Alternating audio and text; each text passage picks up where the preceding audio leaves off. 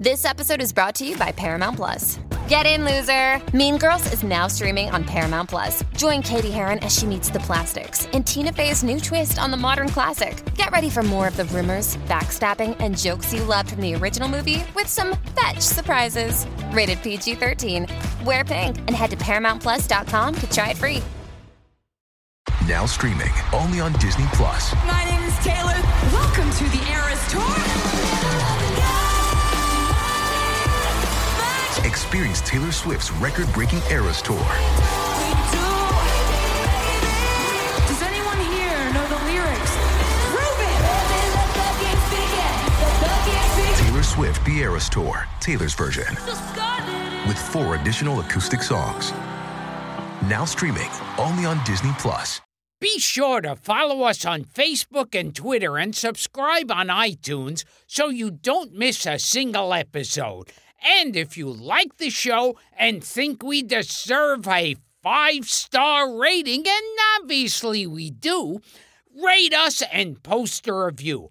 Also, although our main purpose in life is to entertain you, producing this show costs actual money. So please help out by going to patreon.com slash Gilbert Gottfried and pledging your support to receive all sorts of goodies, merchandise, personalized roast, and shout-outs, advanced access to episodes, or personal messages from me, Gilbert Gottfried.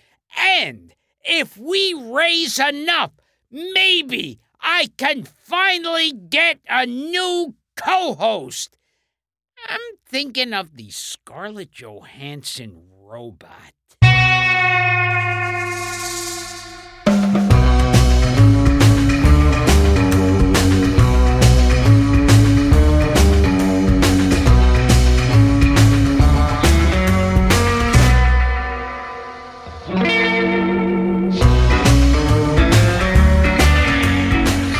This is Gilbert Gottfried, and I'm here with my co-host Frank Santopadre, and this is Gilbert and Frank's amazing colossal obsessions. Now we're here with another guinea. He's abusing the guest Yes. within 30 seconds. What Yes. a great start. Jim Jim Colucci, whose new book is Golden Girls Forever.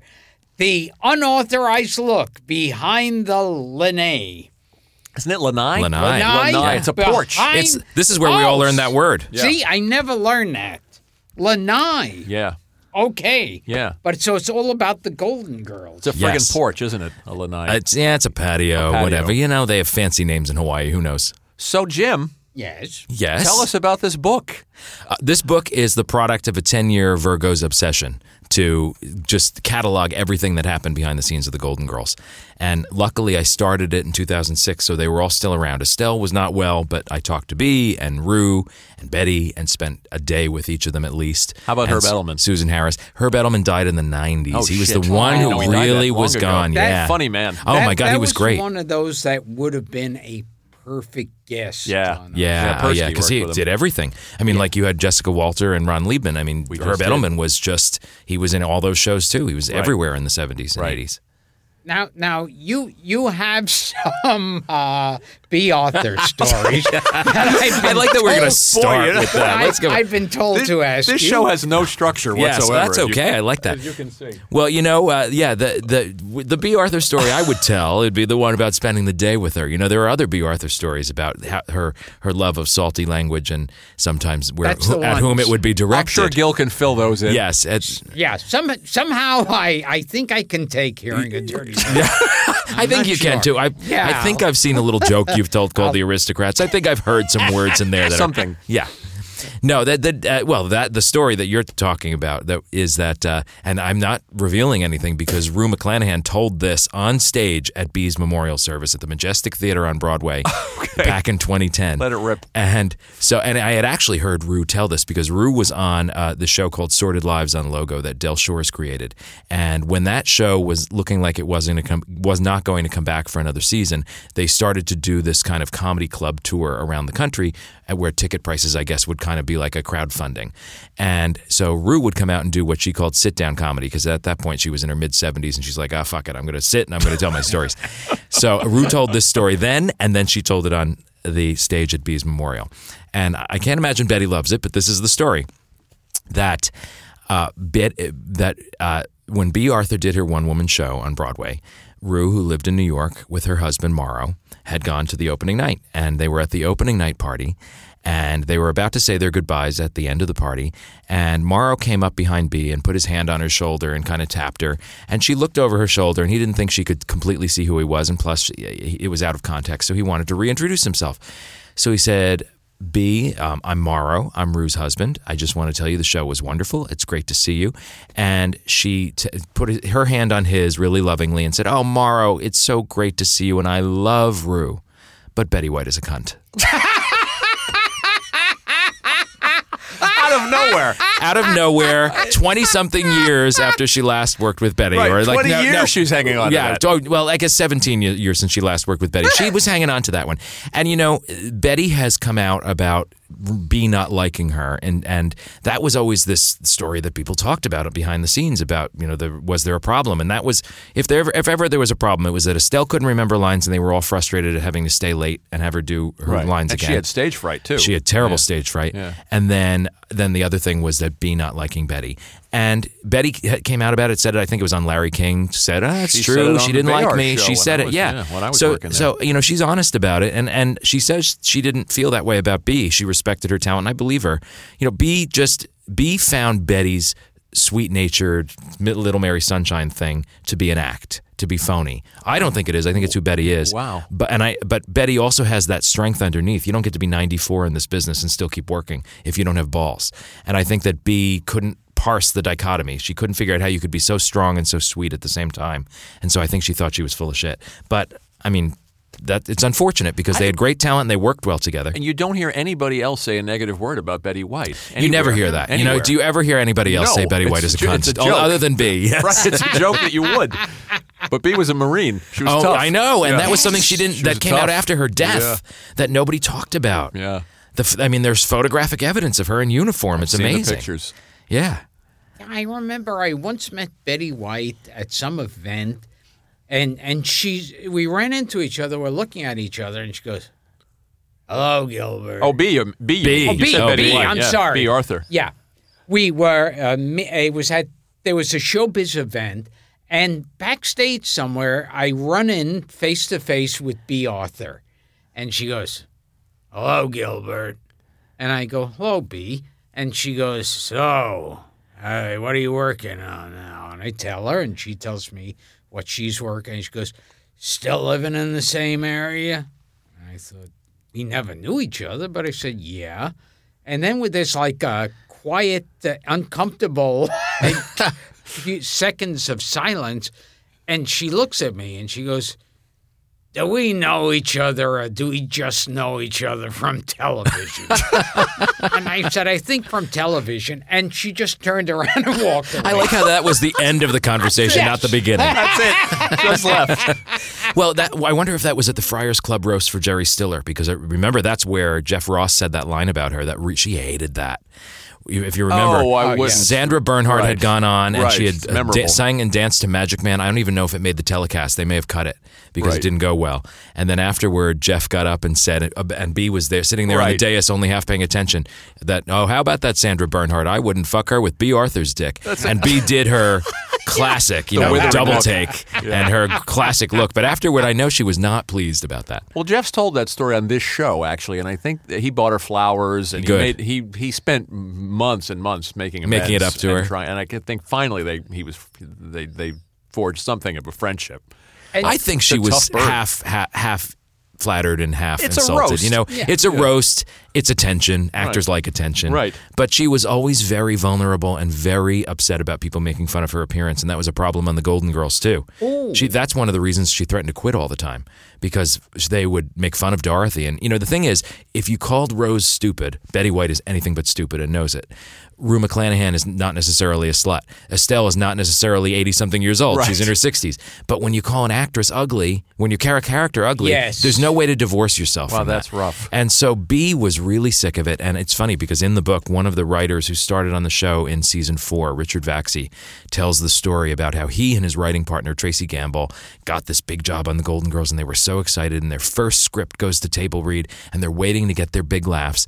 And sometime in between, of course, when you're the junior writers on a show, you're, you, between you turning in your draft of your script and it going to table read, it can be rewritten by anybody above you on that show. And, and some of the showrunners had slipped in a couple of Bea Arthur or Dorothy jokes in there.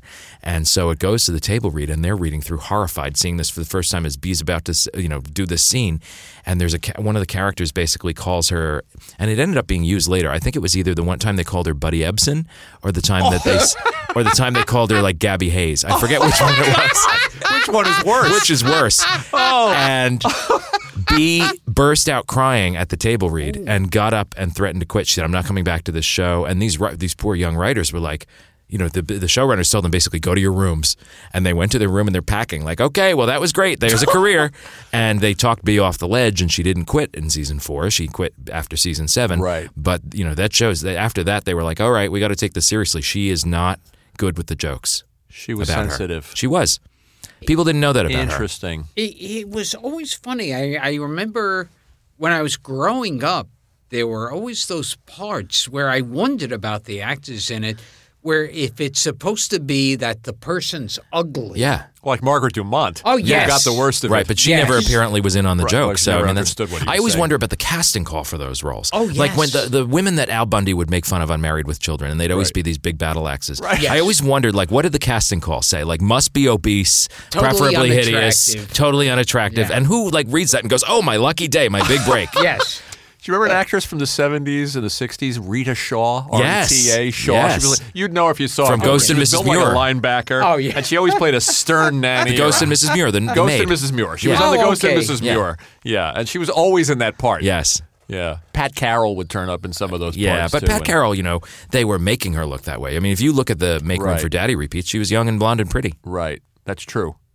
And and Alice Ghostley, I guess. Oh, and my Nancy God, Alice Walker, and Ghostley. I'm just thinking about all the actresses that. I dr- just got a flashback just because I was watching. Yeah. I was watching Fantasy Island, and there was that. I'm sorry. There were yes, there were those episodes. I'd forgotten about them Yeah. until he showed them, where uh, Christopher Hewitt. Yeah. Oh, Mr. Belvedere. Yes, Yes. he was the guy, and there was no. Uh, now, now. Yeah, I he was- replaced what Montalban? Did he replace? No, Montal- no, no. Oh, he- no, he replaced. Hey! He replaced Hervé Villechaize. Yes. That's right. Right. Yeah. Now, was Hervé Villechaize already dead? no, I don't think so. he just left. I think Yeah. he just left in a contract dispute of some kind. because he had a lot of other options. Yeah. he was really hot. Doing Lear. I, some, somebody said when he got the job, I think Hervé Villechaize didn't even have a phone at the time. And so they went to pick him up. And the guy, the driver, said the section of LA he was in, he said he was like calling his boss and going, Look, I, I don't want to get out of the car. and if it's safe where- enough for Hervé, it's safe enough for What you, did the Hervé driver. say at the Yeah. time, Gil? Yeah. I'm very safe. Very safe. You don't get mugged and raped and beaten. But we digress. Let's go back to the Golden Girls. So you never had any evidence of Betty White being a cunt? No, no. You know, I saw. Well, okay. Here's one thing that I, I think the, might be some evidence. I personally was at a taping in 1992 in the last season of the show, and Estelle kept screwing up her lines, as I learned now have learned happened all the time. And Betty turned to the audience uh, at one point after one of Estelle's flubs and did the drinking motion, like glug, glug, glug, in front of the audience and made a joke of it. And the audience laughed. And so Betty was clowning. And it was a way to, I think, keep the audience on your side after Estelle was going to make that mistake 10 times. But that kind of thing bothered Estelle. And Betty probably knew it because Estelle had probably said something. Because Estelle was so, you know, when you have stage fright, Yeah. the more people point it out, the worse it gets. Yes. And so, Uh, you know, people could say that that was Betty being mean. I don't think it was. I really think she was trying to keep the audience going, but Estelle didn't like it. Yeah. So you know, but I, I bet hey, Betty is 94 and still going strong, doing those game shows on She's ABC. still going. We'd love to get her. I I guess we have to. I guess we have to try. There, you know, she. We thought she'd be a difficult booking. You know, but her living room is lovely butter yellow. Just bring your equipment. Go go to her. We should. For, for a guest like Betty White, we'd fly to LA. I know. Oh, how amazing would that be? And I remember just outside of the sound place here, I was thinking, I thought, you know, it's been a couple of months or so, or a year.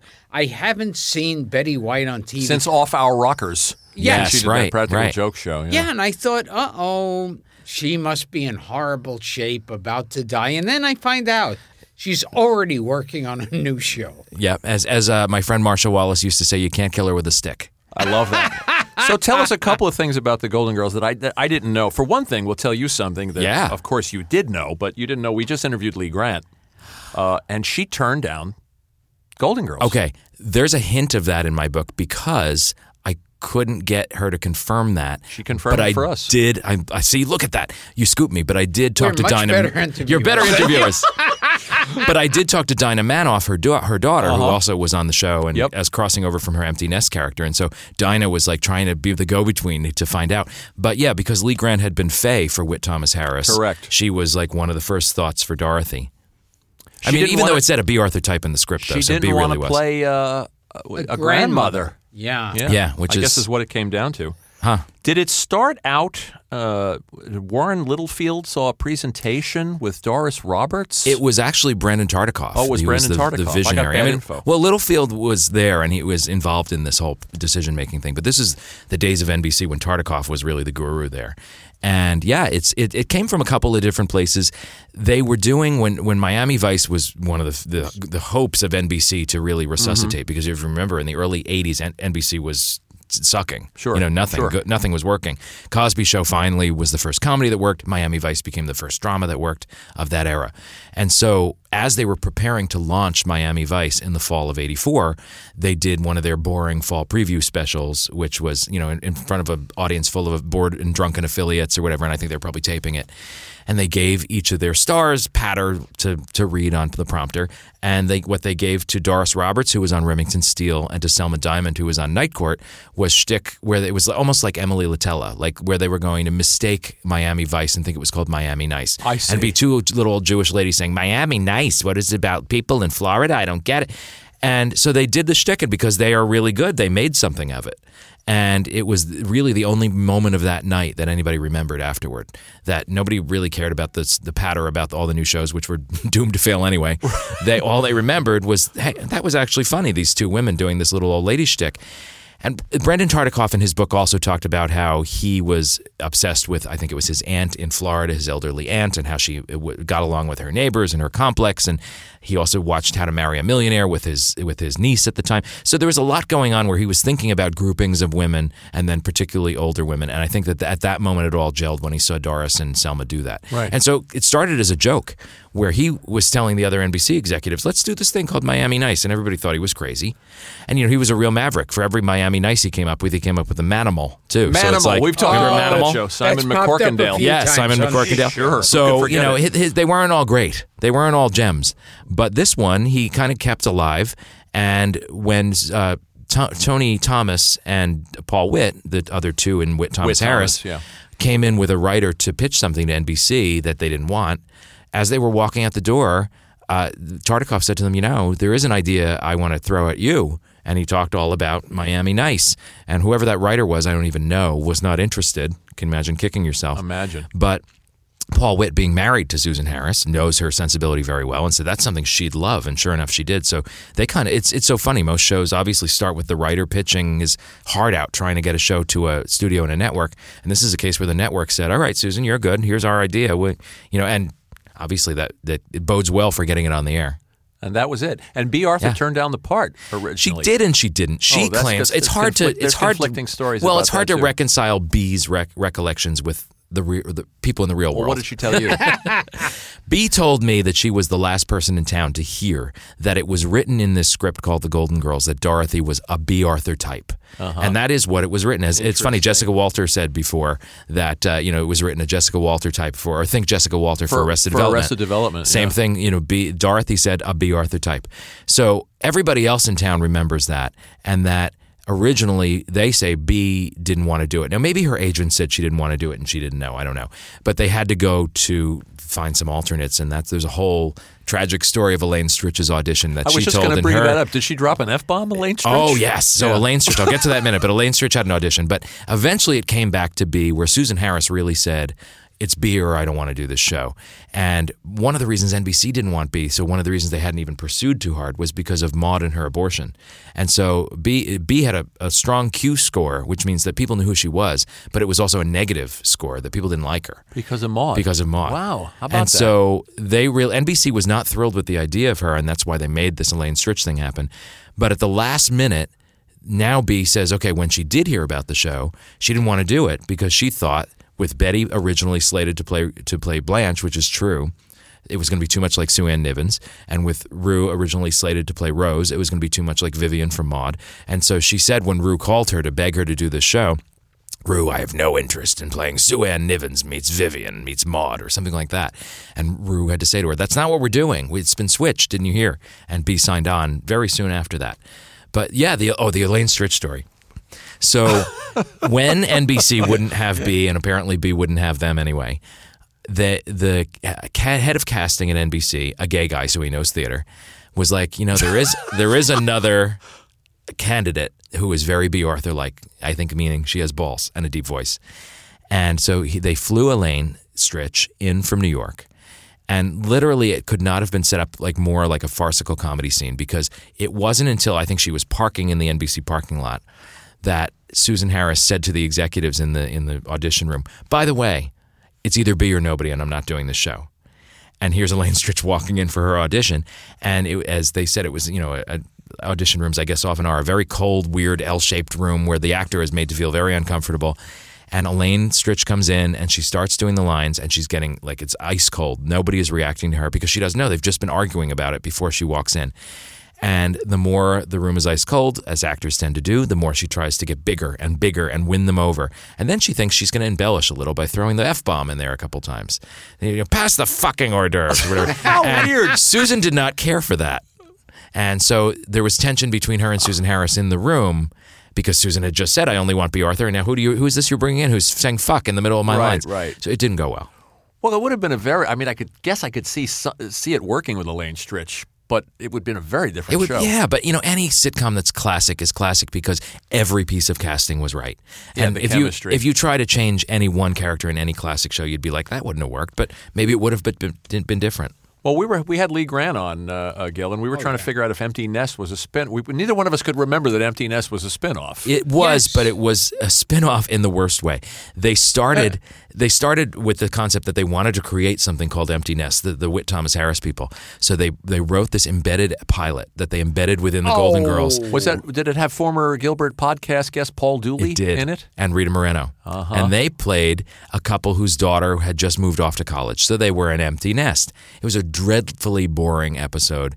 The girls were in it quite a lot because they were the girls' next door neighbors, which is how they introduced it. But it's like one of those episodes when you see it coming out on the Golden Girls, you're like, shit, it's that one. Don't remember that. You know, we're going to have to do a special episode of these phony spin-offs. Yes. Yes, we will do one. Like Married with Children had about four. Yes, of them. right. And they didn't go. That was so clumsy. All of a sudden, Al would go, Hey, it's my best friend in the whole world, uh, Tim Johnson. He's always getting into some weird adventures. And you go, What? And then why are we spending a half hour with him? That's Yeah. what, Yeah. Or the Brady Bunch had one of those if where it was he's a weird family Is next. that, the, that was the Ken Berry thing. Yes, Ken yeah, Berry, and Ken he had about that. He had a, like an, a, one of each, a, a white kid of his remember, own, Gil? an adopted Asian and black kid. Ken Berry on, on Yeah. uh, Sir Sherwood Schwartz tried to spin Ken Berry Oh. off. Yes, from, and so from, they had an uh, embedded thing like that. And and what, what's so weird about those shows is they would be introduced as so and so's be- lifelong best friend. You go, well, if they're best friends, how come they were never mentioned once? and they never will be again. yes, exactly. And then what happens too is the main characters, after doing like a few seconds, then disappear. Yeah.